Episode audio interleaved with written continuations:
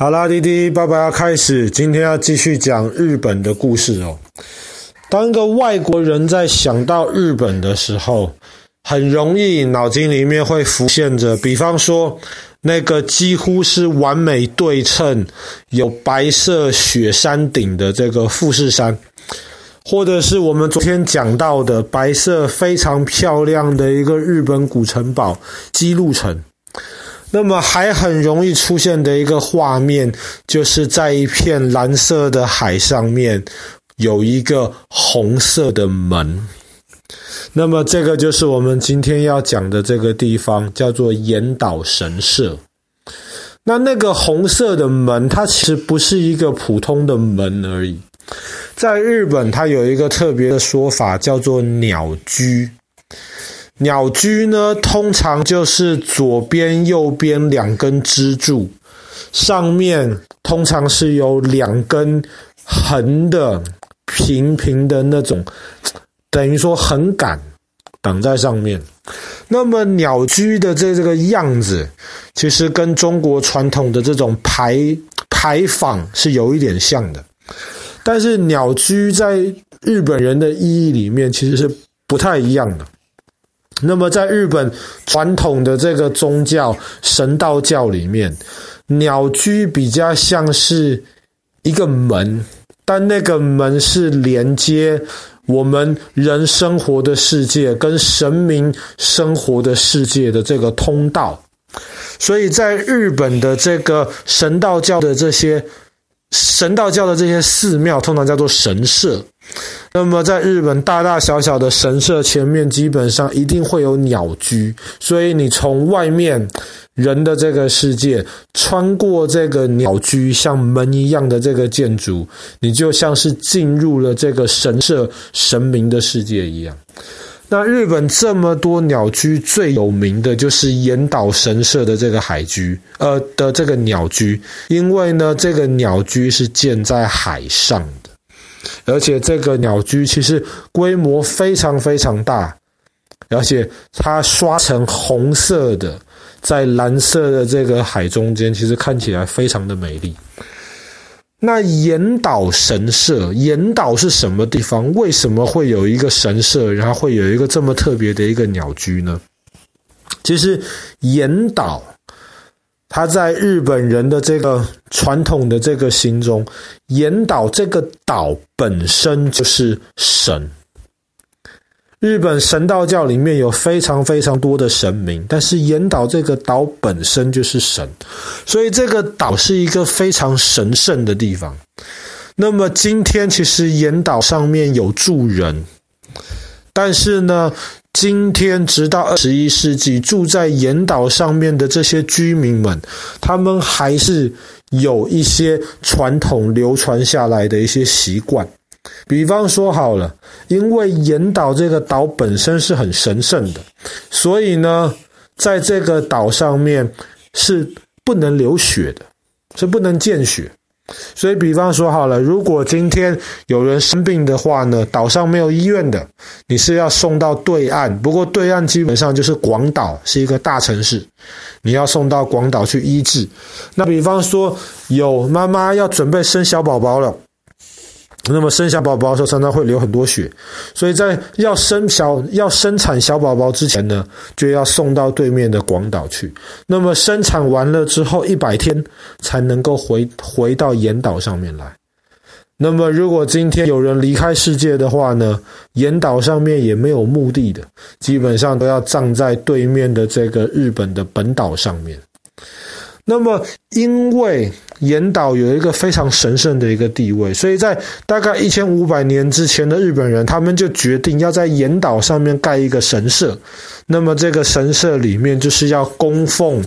日本的这个海神，掌管这个风和海的这个神。那么，这个海神是三姐妹，所以就要供奉这个神社，就是供奉这三姐妹。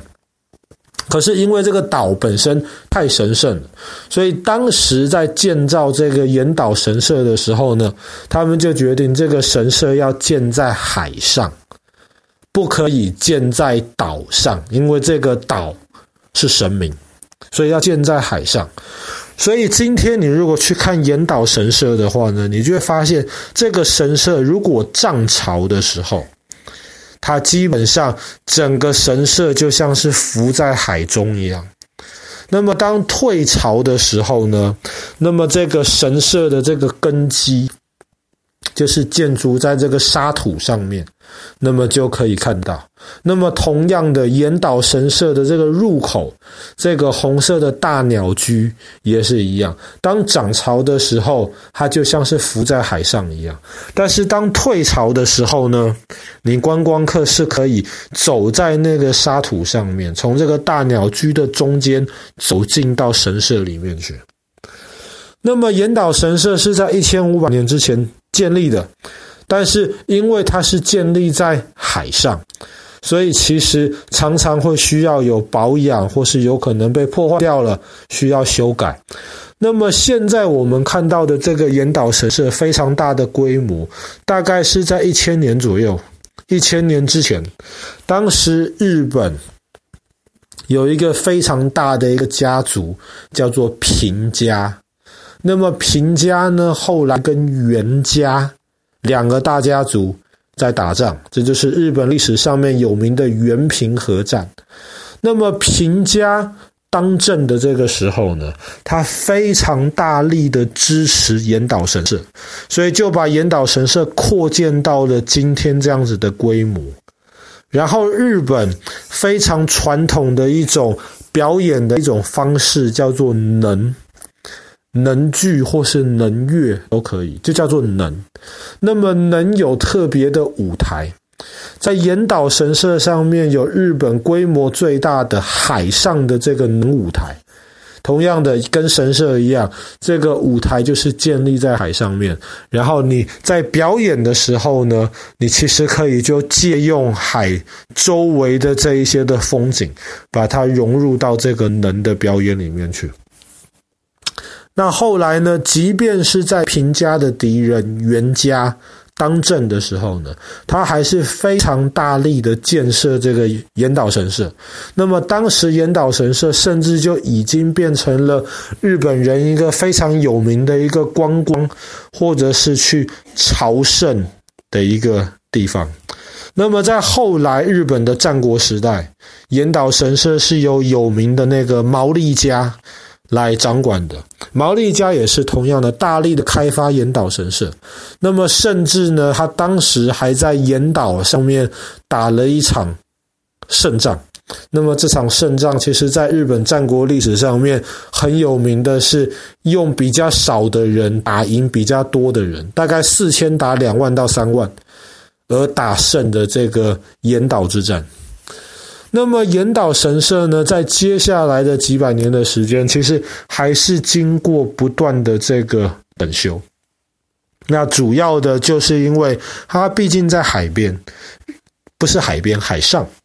但日本其实常常是那种台风比较多的地方，特别是在夏天、秋天的时候，所以常常那个风浪啊，或者是那种海水的那种侵蚀，其实都会不断的影响这个岩岛神社本身，它是木头建筑的这个稳定性，所以岩岛神社其实常常需要好好的去维护。那么它前面的这个红色大鸟居呢？其实现在也还在维护的这个阶段当中。这个红色的大鸟居其实非常高，你如果从远远的看它在海中，你还不觉得；但是你如果真的有机会从这个大鸟居下面走过去的话，你就会发现它真的很高大。然后它的那个木头都是用好几百岁长得非常非常好的木头。而且最让人惊讶的事情是，那个大鸟居那个大门，它是建在海中没有错，但是它的根基并不是插到海底的那个地底下面去，它不是真的有一个地底下的一个地基。大鸟居就是靠着它本身的重量搭在海床上面，这个其实是。人爸爸自己不知道，蛮让爸爸意外的。爸爸以为这样子的一个建筑，又是在海上，也非常稳固。其实不是，那么，为了增加这个大鸟居的这个重量，让它变得比较稳固，其实在放在海床上的这个地方呢，它周围其实有做一些加固的一些工作，甚至在那个大鸟居的那个顶上。横杆上面其实都还有刻意的放一些石头，增加它的重量，来帮助它抵御那一个风浪。那么也是因为岩岛，直到今天在神道教中都还是有那个神圣的地位，所以岩岛上面的一些动物，特别是鹿，岩岛上面的鹿被认为是他们拜的那一个。女神的那个使者，所以上面有非常非常多，而且那些鹿都是野生的，看起来很可爱，是你不可以去欺负它，你也不可以去喂它，因为如果是这样子的话呢，那么你就可能会影响那些鹿在那边生活的状态。那现在因为全球暖化的原因越来越严重。那么，岩岛神社其实也越来越受到这种洪水的威胁。那么，就希望这样子的一个美丽的地方，不只是过去一千年，在未来的一千年里面，也还是可以通过大家不断的维护跟爱惜，让接下来后代的子孙也有机会能够亲眼的去见识一下这个日本非常有名的世界文化遗产——岩岛神社。